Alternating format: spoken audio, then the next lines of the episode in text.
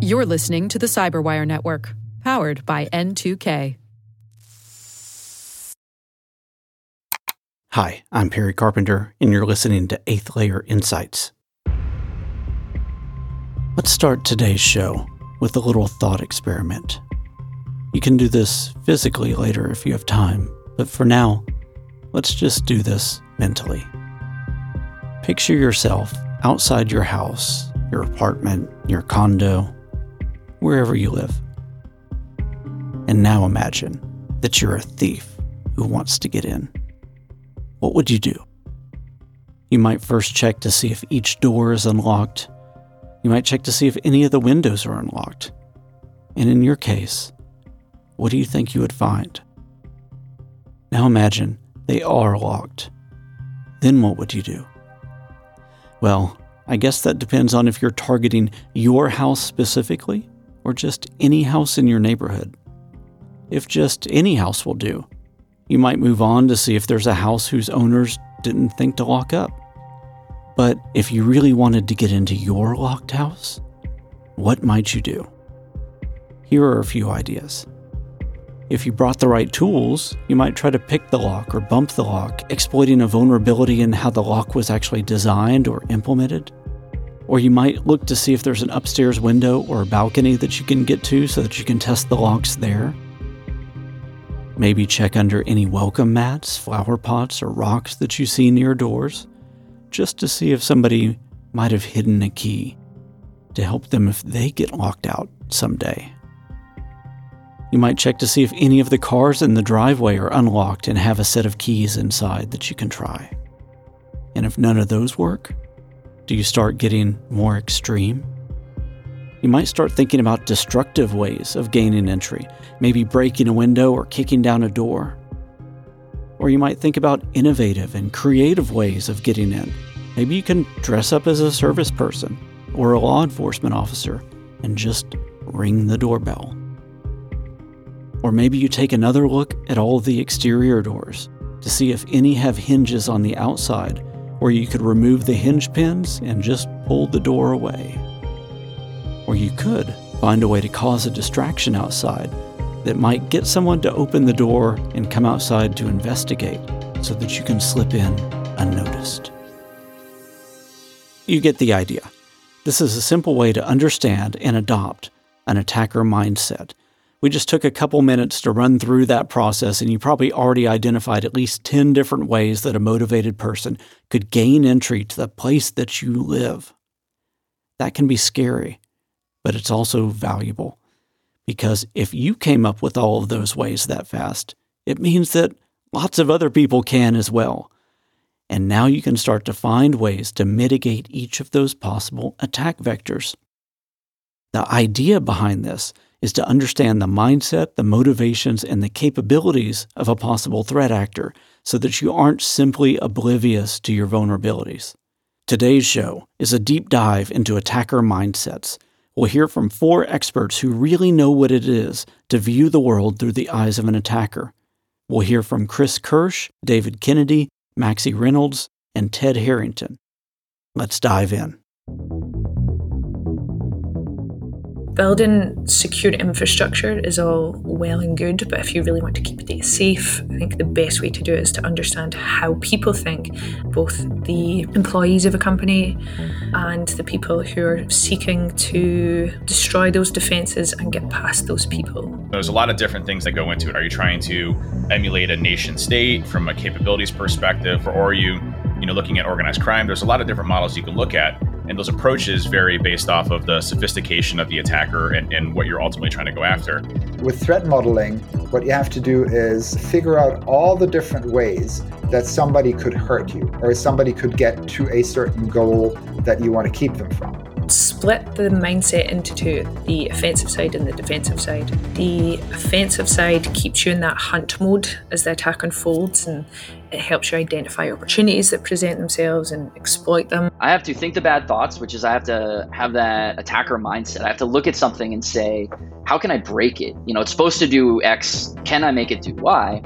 So you you typically start with defining what's important to you, and then you think backwards and say, all right, what do I need to protect from to protect that asset that I care about?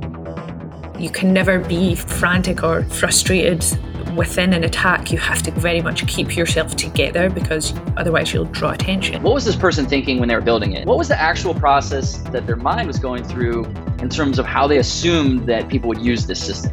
What's the most effective route for us as an attacker to profile and target an organization to get access to our objectives? Is that profiling their external perimeter, looking for security exposures that they may not have identified? Is that going through and targeting key individuals within the organization that may have level of access through phishing or social engineering capabilities? Really trying to emulate what an actual attacker would do. Once you can understand that uh, assumption, you can now poke at the assumption and say, are there flaws in the assumption? And when you combine those two, you can find those flawed assumptions and unexpected weakness in the system. That's where these exploitable vulnerabilities live. On today's show, we learn the value of intentionally adopting an attacker mindset and how we can use that mindset to improve the security of our organizations and our personal lives. All of that after the break. Stay with us. Hi there, my name is Perry Carpenter. Join me for a deep dive into what cybersecurity professionals refer to as the eighth layer of security humans. This podcast is a multidisciplinary exploration into the complexities of human nature and how those complexities impact everything from why we think the things that we think to why we do the things that we do, and how we can all make better decisions every day. Welcome to Eighth Layer Insights. I'm your host, Perry Carpenter. We'll be right back after this message. So, what's a con game? It's a fraud that works by getting the victim to misplace their confidence in the con artist. In the world of security, we call confidence tricks social engineering. And as our sponsors at KnowBe4 can tell you, human error is how most organizations get compromised. What are some of the ways organizations are victimized by social engineering? We'll find out later in the show.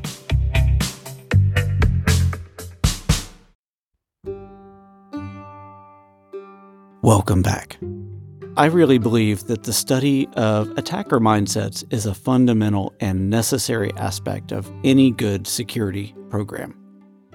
Bruce Schneier, who was a guest back in episodes 2 and 5, summed it up well in a blog post way back in 2008.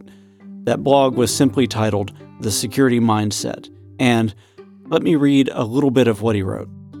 He says, Uncle Milton Industries has been selling ant farms to children since 1956. Some years ago, I remember opening one up with a friend, and there were no actual ants included in the box. Instead, there's a card that you filled in with your address, and the company would mail you some ants. My friend expressed surprise that you could get ants sent to you in the mail, and I replied, What's really interesting is that these people will send a tube of live ants to anyone that you tell them to. Security requires a particular mindset. Security professionals, at least the good ones, see the world differently. They can't walk into a store without noticing how they might shoplift. They can't use a computer without wondering about the security vulnerabilities. And they can't vote without trying to figure out how to vote twice. They just can't help it. And then Bruce goes on to write this Smart water is a liquid with a unique identifier linked to a particular owner. The idea is for me to paint this stuff on my valuables as proof of ownership, I wrote when I first learned about this idea. I think a better idea would be for me to paint it on your valuables and then call the police. Really, we just can't help it. And then here's how he sums up the mindset. He says, This kind of thinking is not natural for most people. It's not natural for engineers. Good engineering involves thinking about how things can be made to work. The security mindset involves thinking about how things can be made to fail. It involves thinking like an attacker, an adversary, or a criminal. You don't have to exploit the vulnerabilities that you find, but if you don't see the world that way, you'll never notice most security problems. And that really gets to the heart of today's show. If we can't see the world that way, then we'll never. Carl? Carl, can you get that? Huh. Carl's not around. I guess that donut really didn't agree with him. How am I expected to do today's show without a sound engineer? Or coffee boy? Oh, okay. I guess it was just mail delivery. There's nobody outside, just this lumpy FedEx envelope. I wonder what's inside. Okay, I'm looking inside. It's just a sheet of paper and an old flip phone. Let's see what the note says. All warfare is based on deception. Hence, when we are able to attack, we must seem unable. When using our forces, we must appear inactive. When we are near, we must make the enemy believe that we are far away. When we are far away, we must make him believe that we are near. Sun Tzu, The Art of War. Strange. Someone is sending me overused Sun Tzu quotes. I wonder what's up with that. oh, crap. Scared me. It's the flip phone. Hello? Perry, Yes, um, if you know the enemy and know yourself, you need not fear the result of a hundred battles. If you know yourself but not the enemy, for every victory gained, you will also suffer a defeat. If you know neither the enemy nor yourself, you will succumb in every battle. who is this? Call me Sun Tzu. But Sun Tzu died like in the 5th century BC. You can't be him. Zip it, podcast boy. Just go with it. Hello? Hello? Whatever, dude, but you creeped me out. I've got a show to do, and where's Carl? Gee. Yes? To know your enemy, you must become your enemy. What? Engage people with what they expect. It is what they are able to discern and confirms their projections. It settles them into predictable patterns of response, occupying their minds while you wait for the extraordinary moment, that which they cannot anticipate. That's it. You're creeping me out. I'm gone. Deal with this once and for all.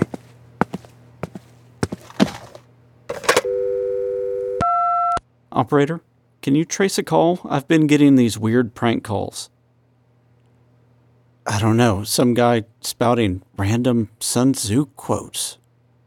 Okay, thanks. I'll wait to hear back from you.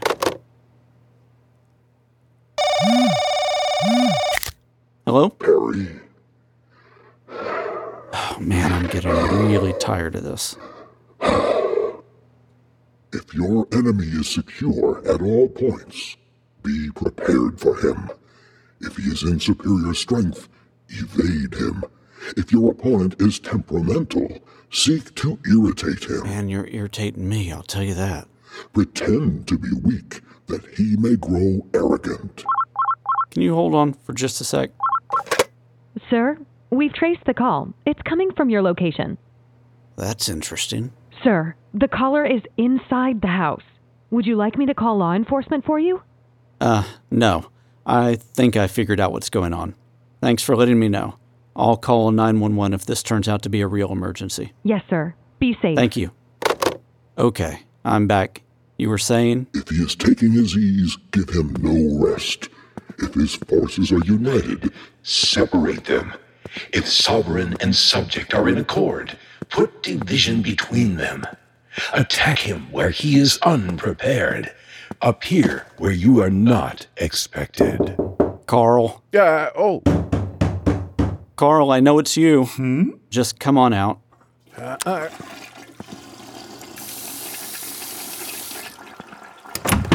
Oh, man. What did you eat? That's awful. Oh. Okay. I appreciate you dramatically trying to get us into this attacker mindset topic for today, but that was a little bit too far. Can you just reel it in a little bit from now on? Thanks. That was a really cool voice changer app, though. Congratulations. You had me going on that one for a minute. Okay, now I think we have a podcast to get to, and we have some guests that we want to hear from. So let's try to maintain a little bit of focus from here on out today. Thanks. Let's jump back into understanding what an attacker's mindset is and why we need to cultivate an attacker mindset to improve our security. To do that, I'll introduce Maxie Reynolds. Maxie is the technical team lead at Social Engineer LLC, and she recently wrote an entire book all about the attacker mindset. It's called The Art of Attack Attacker Mindset for Security Professionals. It was recently optioned by Netflix and is likely to go into production in 2022. Maxie, tell us about the premise of the book and why you decided to write it. With the book, I wanted to look at the mindset specifically because I think most often you hear that it's user error that causes or contributes to most security failures. And I think that is true to a large degree, but I think there's a lot to be said about the varying methods of security from a corporate and cultural standpoint.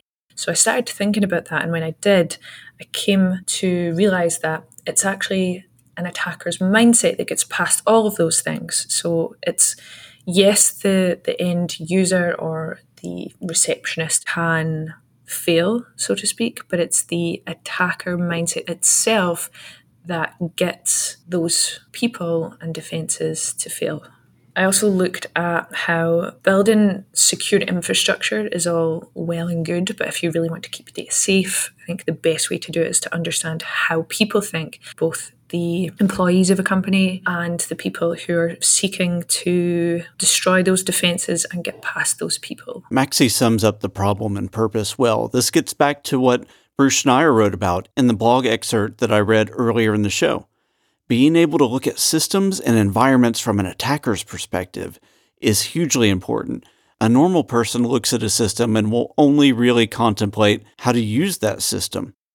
An attacker or a good security person will look at a system and contemplate how it might be abused. And that's a completely unique way of engaging with the world. It's all about uncovering blind spots and vulnerabilities. And as you can imagine, it can be a super fun job for people who are good at it. My whole career has been really trying to understand the attacker mindset or offensive capabilities that adversaries and attackers have. It's a fun job, first and foremost. Uh, you get to break into things and, and steal money. Unfortunately, you have to put the money back. But you know, you get the ability to really help organizations get better with defenses. That's David Kennedy. He's the founder and CEO of TrustedSec and the CTO and founder of Binary Defense. When you start looking at how you're going to target an organization, you know, there's a lot of different things that, that kind of go into it. Are you trying to uh, emulate a nation state from a capabilities perspective, like China or Russia or North Korea or Iran? Or are you looking at organized crime? There's a lot of different models you can look at. Ultimately, your goal is to have you know some sort of objectives that you want to go after, whether that's intellectual property, whether that's trade secrets, whether that's credit card data. There's a number of objectives for organizations that they want to try and protect. And so having objective based goals is typically what we look for when we go through these types of engagements or assessments. And then we start to build a way for us to be able to gain access to those systems. So, what's the most effective route for us as an attacker to profile and target an organization to get access to our objectives? Is that profiling their external perimeter, looking for security exposures that they may not have identified? Is that going through and targeting key individuals within the organization through phishing or social engineering capabilities? We're really trying to emulate what an actual attacker would do against an organization. Ultimately, it's profiling the organization, understanding our objectives, and then starting to figure out the best way that we can get access to that data in any way possible in order to demonstrate the impact that we could have as an attacker and adversary going after. Embracing an adversarial mindset for positive reasons isn't unique to the security industry. It's used by militaries around the world as they run war games, and a form of it was even used by the Catholic Church. Let me explain. You've probably heard the phrase playing devil's advocate before. Essentially, that's what embracing an attacker mindset is. Now, here's a bit of interesting history.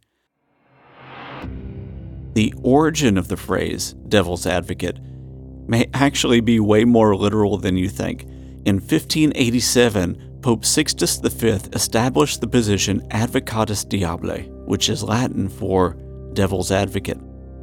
This person's job was to find reasons that a particular candidate for sainthood shouldn't be deemed worthy for the position. In other words, their role was to play the skeptic, to do things like suggest natural explanations for alleged miracles, or they might suggest that the candidate for sainthood performed certain acts of service out of vanity or selfishness.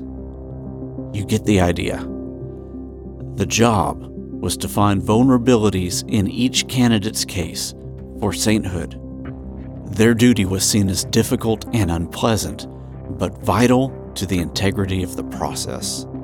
Pope John Paul II did away with the formal role of devil's advocate in 1983 as part of an effort to streamline the canonization process for saints.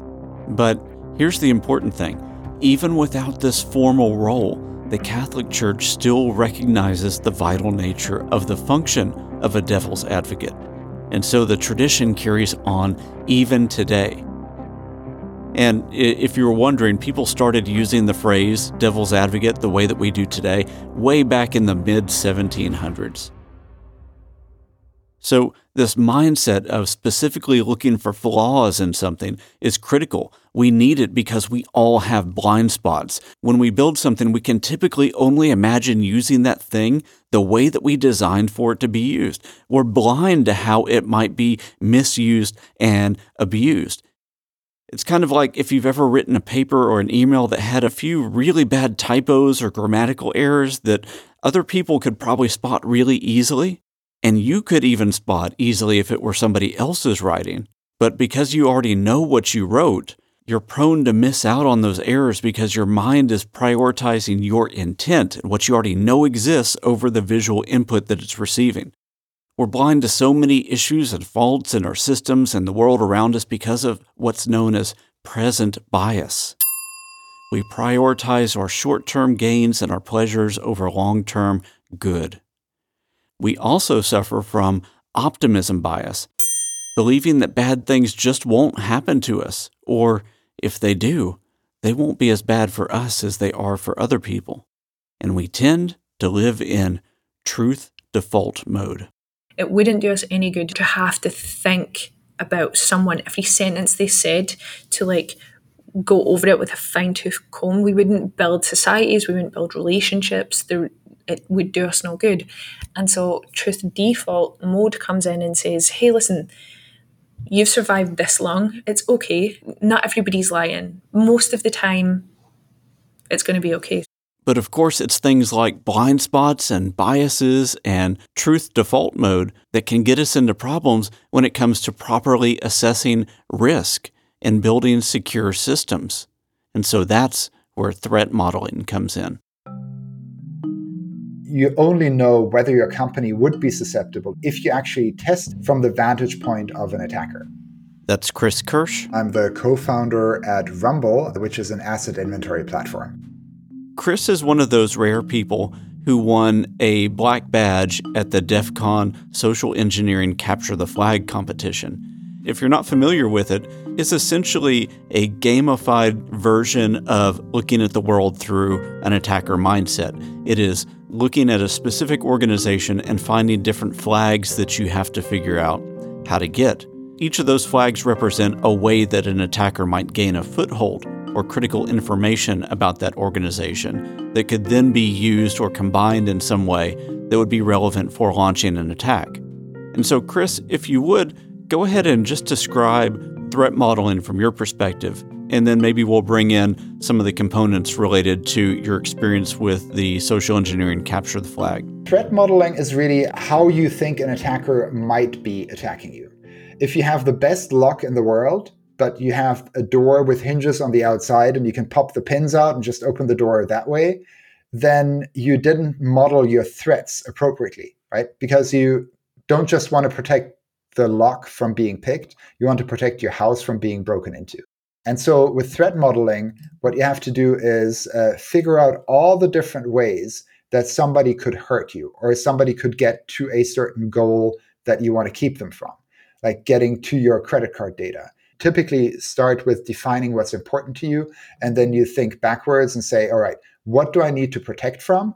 to protect that asset that I care about. We'll get to Chris's personal experience threat modeling organizations as he did in the DEF CON social engineering capture the flag exercise. But before we do so, I want to bring in one more guest. Ted Harrington. I am the executive partner at Independent Security Evaluators, ISE, and I am the author of the best selling book, Hackable How to Do Application Security Right.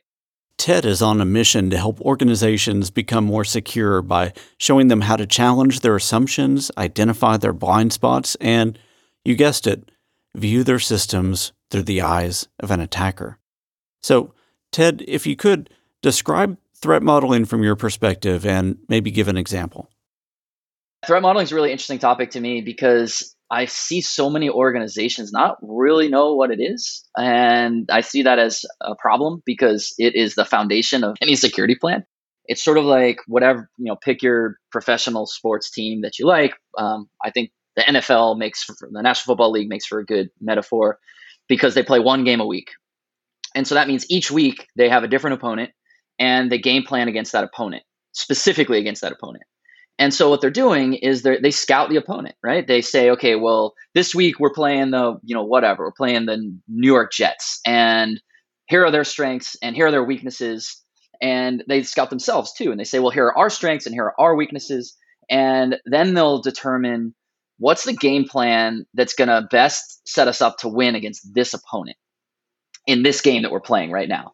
Not all games, it's not a universal thing. Like we're playing against this opponent. And that to me is what threat modeling is like. Because really, what you're doing is you're trying to understand who the opponent is, your collection of attackers. You're trying to understand your strengths and your weaknesses and context of their strengths and their weaknesses. And it really, threat modeling, it's in its simplest form, it helps you answer three questions. Question number one What do you want to protect? Those are your assets. Is it tangible things like data or money, or is it intangible things like reputation or availability? Of the system. So that's question one. What do you want to protect? Question two, who do you want to defend against? And so that's where you're asking, hey, are we worried about organized crime, nation states, casual hackers, corporate espionage, insider threat, whatever? That's question number two. Who do we want to defend against? And then question number three is where will we be attacked? So that's your collection of attack surfaces, basically anywhere that information can be accessed or the system can be interacted with. And once you've answered those three questions, which is a little more complex than just here's three questions and give, you know, a short answer to it. But it also is as simple as that. Once you answer those three questions, what it does is it then informs you where you should invest time, effort, and money. Because we don't have unlimited time. We don't have unlimited person power. We don't have unlimited money to defend. So we have to be really strategic. And that's what I think threat modeling does is it helps you it helps you understand the game you're in, understand the opponent you're playing against, so that you can develop a game plan best optimized to try to defend or try to win against that opponent.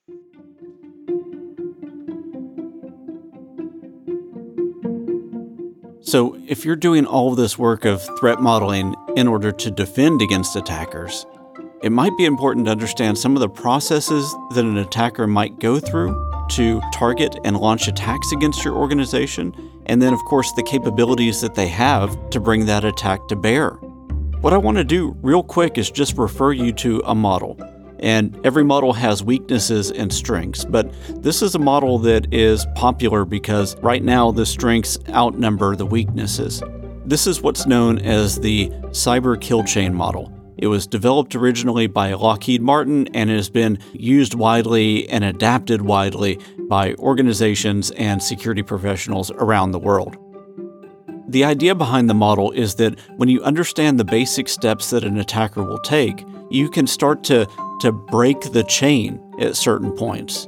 You can make it harder for the attacker to accomplish their mission by shoring up defenses and putting in strategic roadblocks at every different step of the chain. So let me just run through this real quick. We don't have a lot of time to, to stop at each one, but I want to make you familiar with this so that we can then start at step one and spend a little bit of time there. Step one of the cyber kill chain model is reconnaissance. This is where an attacker finds out everything that they can about their organization. They might harvest email addresses related to that organization, look at dark web data dumps. They might do social media profiling. All of that comes into this reconnaissance phase. This is the scoping out the target.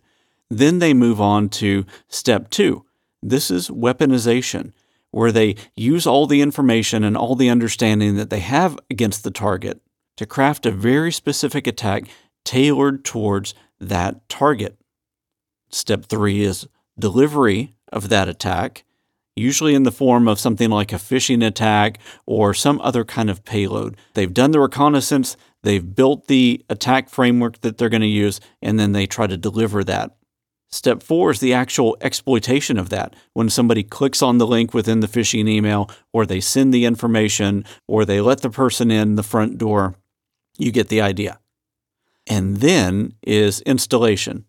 And I mentioned that all frameworks have some weaknesses. This could be a weakness in the Lockheed Martin version because it is talking specifically about installation, but there are many attacks where nothing needs to be installed. The, the attacker just gets away with information because somebody gets tricked into giving it.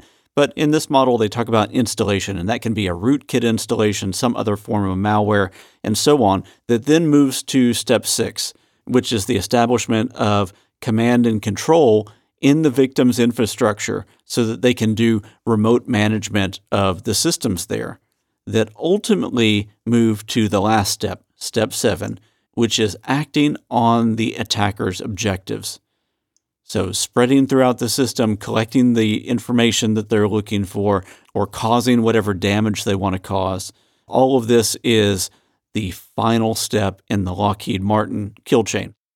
So, why is this important? This is important because I think it is critical to understand that for an attacker to do something significant, there's generally a process that they're following, even if that's just subconscious. They're trying to understand their target, they're trying to build the best attack possible, and then they're launching that attack and then seeing what the fruit of the attack is. And just about any model that you can think of is going to start with that understanding the target. And that's where we're going to spend a few minutes right now. We'll specifically talk about the topic of OSINT. OSINT is an acronym spelled O S I N T, and it stands for Open Source Intelligence. And when people talk about OSINT, they're usually talking about gathering open source intelligence. I've got an entire episode around data leakage and open source intelligence gathering planned for later on. So we're not going to go too deep right now, but I do want to just scratch the surface and give you an idea of how critical the reconnaissance phase of any attack is. OSINT or open source intelligence is by far the most important thing that you can really do as an attacker. It informs a lot of your decisions up front. Um, and it's strange because OSINT is very data driven. Obviously, it's it, it is information and it's data that you go out and collect, but it informs a lot of the psychology that you use in an attack. OSINT is, is open source intelligence gathering, and that's what we do to comb uh, various different sources looking for information about an individual or person um, or company or organization. You know, whatever our information that we're looking for is. And why that's important to understand is that there's so much information available, whether it's on your social media accounts, your Instagram, your LinkedIn profiles. A good example of, of leveraging OSINT to target an organization is that a lot of IT folks will put their experience and their description and profiles for their organization. So what I can do is I can map your entire technological stack typically through LinkedIn because of your LinkedIn profile. So you're like, oh, hey, I have X product and this product, and we've had it in for two years, or we implemented this product and you're linked with this person. I know that you have this product at a certain maturity level. So I know that going into an organization, I have to get around this antivirus product and this intrusion prevention system. And hey, maybe you're predominantly Linux and OS X or Mac. So OSINT for an attacker is put into three buckets. So you, you find information and you put it into one of three buckets. The buckets are good from a pretext standpoint, so good for making people believe that you should be there, and that's for network pen testing and physical pen testing. You have to fit into the environment. And then there is information on the environment holistically. It's it's getting you familiar with the target, so to speak. So where they are headquartered, maybe, um, how many employees they have, the information, the software that they're using, the hardware that they're using is often available. Things like blueprints come from OSINT, and you'll look at maps and things like that. And then there's a third bucket, which is this is no use to me in either of those two buckets, so goodbye. It just doesn't matter. One technique that some OSINT folks have used to uh, find certain accounts on Facebook and some of the other social media sites was to use the password reset function because sometimes those give up your data. So, for example, you could enter somebody's screen name and say, I want to reset my password, and this is my screen name. And then it would ask you, Hey, do you want to send it to star, star, star phone number or a star, star, star email address? And some of the email address and phone number is starred out, but it's not the entire number. So you can often guess the full email address and then, for example, take that and feed that back in and say, I want to reset my password again, but this time instead of using the screen name, I put in my email address, for example.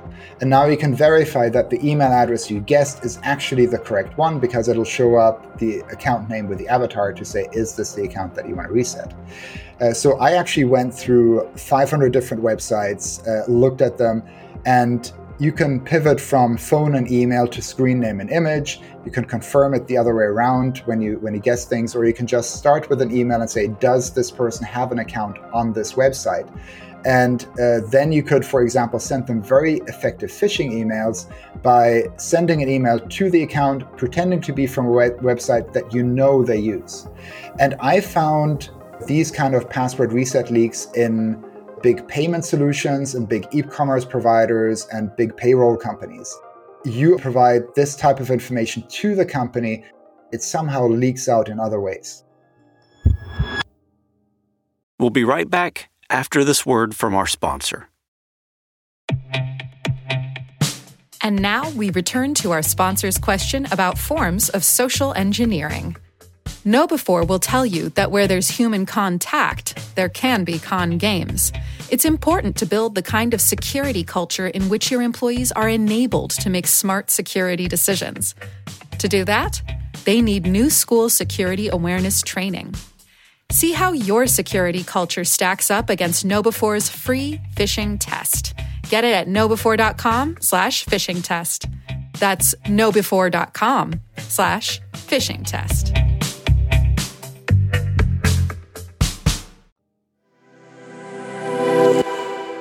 Welcome back. At this point, you've got a handle on the basics of what an attacker mindset is and why it's useful to look at the world through the eyes of an attacker. And you've even heard a bit about some of the techniques used. Let's now take a few minutes to hear how our guests have used this mindset to uncover security vulnerabilities and ultimately help organizations reduce risk things like blueprints come from OSINT and you'll look at maps and things like that. I love finding blueprints, specifically older ones, because if a client has moved into a building and they've modified it, they didn't go full construction and like eliminate corridors. So it's always interesting to find the older ones and look at buildings from the outside and see if you can cross reference. So things like the fire code can tell you if a building is changed on the inside but the blueprints are actually still the truth of the building. You can look at a building, look at the exit points, discover through that, through it's, I wouldn't say it's complicated maths, it's just I don't want to do it on a podcast. you can look at the building and the exit points and find how many, say, rooms or apartments are on a floor. And that might be within the modern building, but if you look at the old blueprints, you can see that there are secret corridors still alive and they're unmanned and they don't have security because they're not in use. That's not how an architect works. He doesn't care about security of a building, so he will rebuild corridors or outside of corridors that I can use, and he's not thinking of security. And then as the security companies come in and let's say they're putting in cameras, then they're also not putting them in corridors that are unused. So, blueprint versus a modern building when it's been changed is extremely uh, helpful to us as attackers.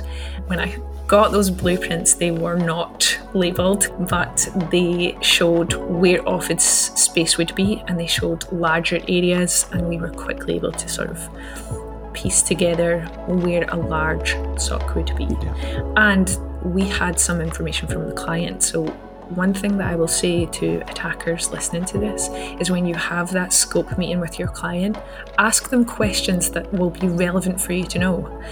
Because they're not looking at you like attackers yet, they're looking at you like peers where they're going to swap information with you. You can ask things like, well, how deep into the building is your SOC? How many people do you have? And those are legitimate questions, but they're also very helpful when you're in there. So that's one sneak. Here's David Kennedy again. I was going after an organization, and, and this was a, a, a medical company, hospitals, house, hospital chains, and I had been profiling this this this doctor that I wanted to target um, because in a lot of hospitals, the doctors are in positions of power within organizations. So, like IT, for example, the person that might be in charge of that IT person is not necessarily the CIO; it's the doctor. So, they're, they're structured in different ways. So I was going after this one doctor that was in charge of their technology infrastructure. And so I was profiling the organization, looking at this individual, very chatty person on social media, especially around doctor stuff, you know, medical research and stuff to that effect, what they're doing from an IT infrastructure. You look at his LinkedIn profile, his direct reports, mapping out his organizational structure and, and tools. So I had spent a lot of time going after this individual. And I spent about a week building out this entire pretext for this attack that we were going to launch against this specific doctor. And it was very crafted, very well done, very believable. We actually found a flaw in one of their web applications that made it look like it was actually the email address and the link was going to their legitimate site. So it looked like everything was very well believable. It was a really awesome crafted attack. And so the main goal of this was credential harvesting to see what they had from a multi factor authentication perspective. We didn't want to go the code execution route yet um, because we don't know all their defenses yet. So we want to kind of probe first of what they have and get some usernames and passwords that are valid and then kind of go from there. And the way that we ran this pretext is it, it left the door open for us to, to still interact with this individual. If we needed remote code execution, we could use that as an option because we had established communication with this individual back and forth from this pretext. And so when we did this, um, we sent this phish out, and this doctor, hook, line, and sinker, believed every aspect of it and entered in his username and password for authentication. So we had his username and password now. And so now our goal is to say, okay, well, what systems do they have externally facing that don't incorporate multi-factor authentication? Can we get in through Microsoft 365? Can we do, you know, um, any type of HR system or th- things that, that will allow us to at least start to get our initial foothold in to start to then figure out what we can do to gather information for our next attack. And we, we saw that they had a VPN concentrator that was like a backup VPN concentrator. It was like an older one. And that's always a great one because a lot of times people will forget to put multi factor authentication on there. So we type in the username and password, and they were using a, a technology for, for, for multi factor authentication that gives you a few options. Um, one, you can do what's called a push notification, which it will push to your phone and you can hit approve or deny, right? So are you logging in, yes or no? The second option is a text message. So it'll send you a one time text message and the third option was a um, phone call. And the fourth one was using an authenticator app. Well, in this specific case, the company had deployed it with the save your previous preference. So it didn't prompt you every time for those four methods. You could still select it, but it would automatically do what the user had previously done in the first place. So in this specific case, this doctor had the push notification set up. So it automatically pushed to his phone. We, we got this phish, successful phish, and all of a sudden now I answer in with username and password, and it is automatically pushing are you authenticating to a VPN from Cleveland, Ohio, by the way, with our geolocation tags. Are you logging in, yes or no? So I'm sitting around like freaking out. I'm like, oh man, I just spent a whole week building out this entire hack, going after this individual, making it perfect, finding a flaw in their web application, making this a 100% successful attack, at least in my mind. And all of a sudden now I'm busted. This this guy's gonna be like, oh my gosh, I'm in charge of IT um, I'm not logging in from Cleveland, Ohio. Um, you know, this is a, a major problem, and he's going to hit deny, and then he's going to report this phish, and my whole infrastructure is going to be taken down. So I, I'm sitting there, I'm like, oh, crap, and so I'm like, all right, let me go, let me go get a bourbon because it's going to be a long night. so, you know, I'm like, all right, I'm gonna go get a bourbon. I'll be back in like like five minutes. And so I go get a bourbon, pour a bourbon, and I'm like, all right, it's time to tear everything down and start to rebuild because I'm gonna have to target either somebody different or figure out a way to, to go after this in a, in a different angle start to get those brain juices flowing, you know, possibly a while a little bit inebriated. Um, and so, you know, uh, when I did this, I got back to my computer, logged back in my computer, and I was successfully logged in. Somehow I, I was authenticated, I was on the VPN, with the push notification that went out. And so I'm like, well, that's that's weird. I mean, like, let me just double check and make sure I'm in. So I, I look around and like I'm fully authenticated, can access all their systems, and I'm like, that's strange. Like, how did I how did I do that and bypass multi-factor authentication? And you know, I was thinking, well, maybe it was a technology issue where if it times out, maybe they misconfigured it wrong and allows you to VPN in. Well, it turns out that the doctor's like, well, I think I'm logging in from somewhere, so he just hit approve. So even though they had multi-factor authentication in, the end user was ultimately, with the lack of education awareness around those types of attacks, ultimately was the downfall of bypassing that specific piece of technology, which is to your previous point, Perry, when you rely solely on your technological controls, those are bound to fail. What do you have after the fact? And education awareness in this case would have been a major deterring factor for the specific attack. There's a story that I wrote about in my book talking about this idea of how do you take existing functionality and use it in the attack. Ted Harrington. So, in the metaphor you used with the ants, the, the functionality is send ant to address. And it's like, well, can I use that in an unintended way? So I, I wrote about this in my book about this hacker who goes by the pseudonym of Manfred. He spent a lot of time looking at online games and he was really interested in in-game currency, the way that in-game currency operates in those games. And for people who aren't familiar with it, basically you can earn or you can buy currency, and then you can use that currency to like get special weapons or access to secret levels or whatever. And there's these banking systems that help process transactions. And the banking systems would be something like when you want to take out, let's say, 100 coins to buy the bow and arrow or whatever. It would be the formula was 500 coins minus 100 coins equals your revised balance, which is now 400 coins. And so what Manfred realized when he looked at the way that worked was that it was operating under the assumption that the system would react to positive integers.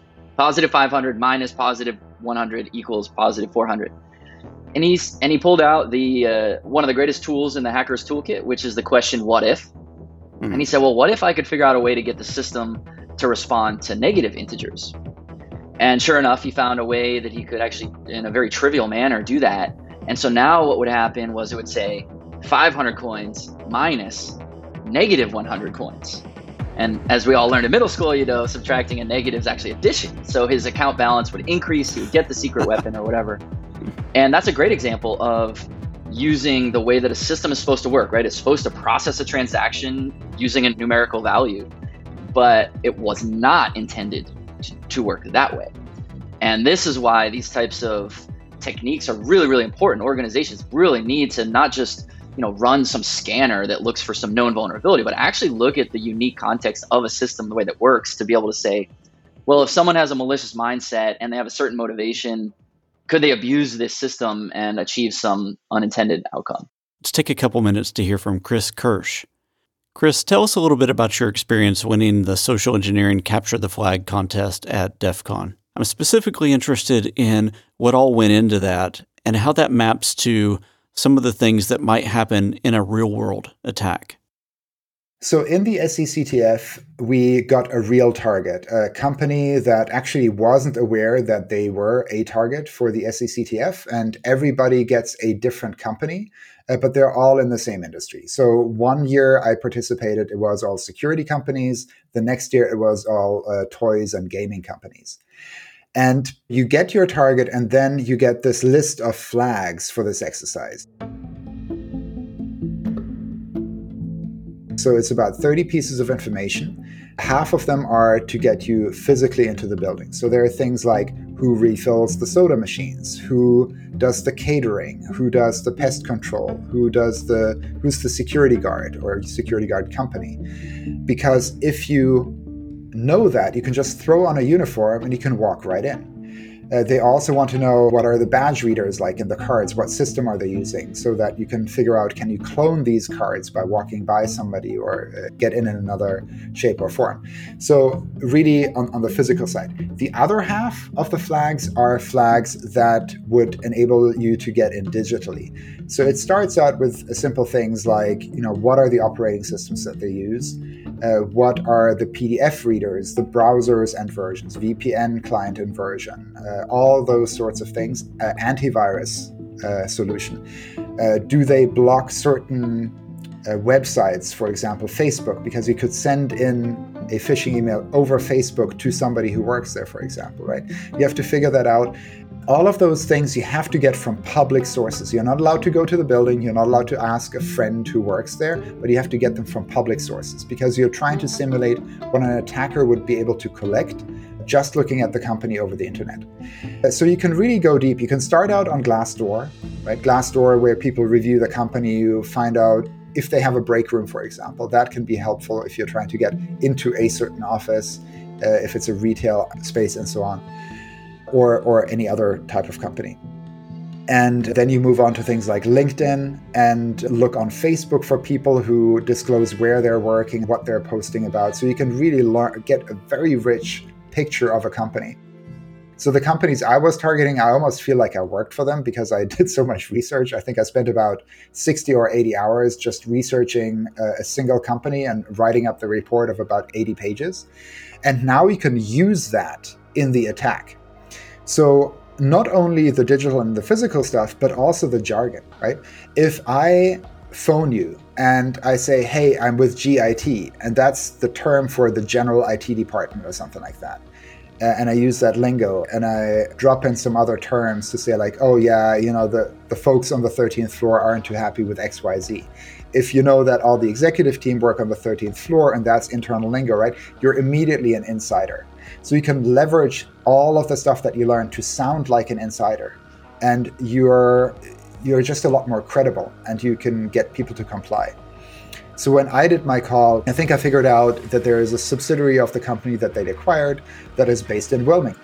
So I called them up and said, "Hey, I'm with the ERP team in Wilmington, and uh, I, I, have a question for you." Right? I didn't even have to say I, I work in this department in this company. I just referenced the place of the headquarter and that sounds like you're inside the company. You don't have to say that you're with the company if you say what location you're from. So, those kind of things. You want to be very relaxed in the conversation, just have a normal conversation person to person. And you want to start out with things that are very simple, very simple questions that are not threatening. So, for example, I, I introduced myself on that call and I said, Hey, I'm Eric. I don't know what name I used. I'm Eric uh, from the ERP team in Wilmington. Just a quick question, but uh, are you guys open right now? I haven't seen any bookings data from your systems in a while.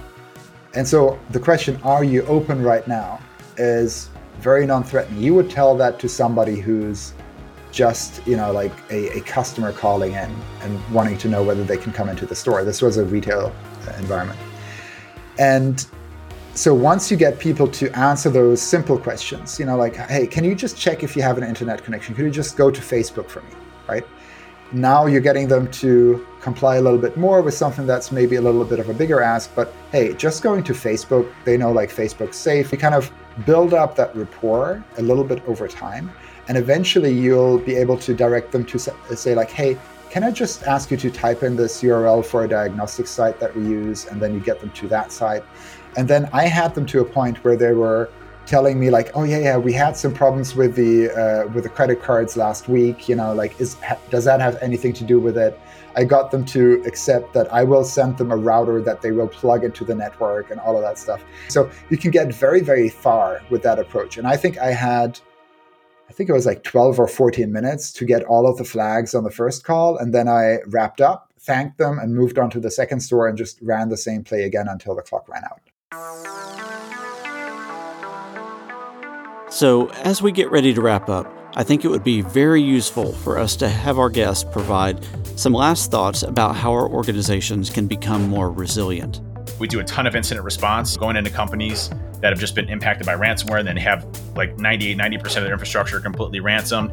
You know, you can tell that that all of their eggs are in one basket from a, a, a very specific piece of technology or a firewall and then an antivirus product and those fail them and they literally have nothing else to rely upon to recover their infrastructure. And security is a lot more than that. We really have to be more proactive.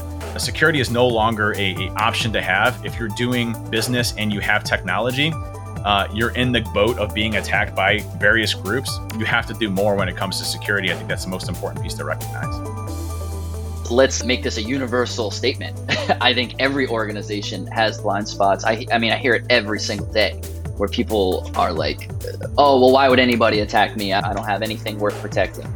I had a really interesting example of that actually, where I was talking to a company that uh, they handle ticketing for live events. And, and they said, uh, well, we only have email addresses of our customers. We don't even process payments, so we don't have anything worth protecting. I'm like, but you process the tickets, right? And they said, yeah. And said, all right, well, what about an attacker who wanted to buy one ticket and then use it over and over and over again with all his friends? Or what about an attacker who wanted to make every ticket unusable? Uh, wouldn't that imperil future contracts with event organizers? Like, oh yeah, that could never happen. That would destroy our business. It's like, so you actually have things to protect. The best way I can explain it to people who are from outside of the security industry is uh, with lock picking. So if I tell somebody that I pick locks for a hobby, right? They usually say, "Oh, that's weird. Like, isn't that illegal?" But the act of picking a lock, if you have permission to pick the lock and if it's your own lock, is actually not illegal, or at least in most jurisdictions. If you want to get into lock picking, definitely look up the uh, legislation in your state or country because it varies by region. But most of the time, just owning the lock picking gear and trying it out on your own locks is not illegal. Think of your house. How do you know your house is secure, or more specifically, the locks on your house are secure? Do you simply believe that because of the advertising on the packaging of the locks, right? Lockpicking teaches you how to check whether it's secure or not. If you know how to pick a lock and you know what kind of things typically stump you, that's a good way to then judge for yourself whether a lock is good or not. Now, not everybody wants to get into lockpicking uh, before they move into a house or, or change out their locks.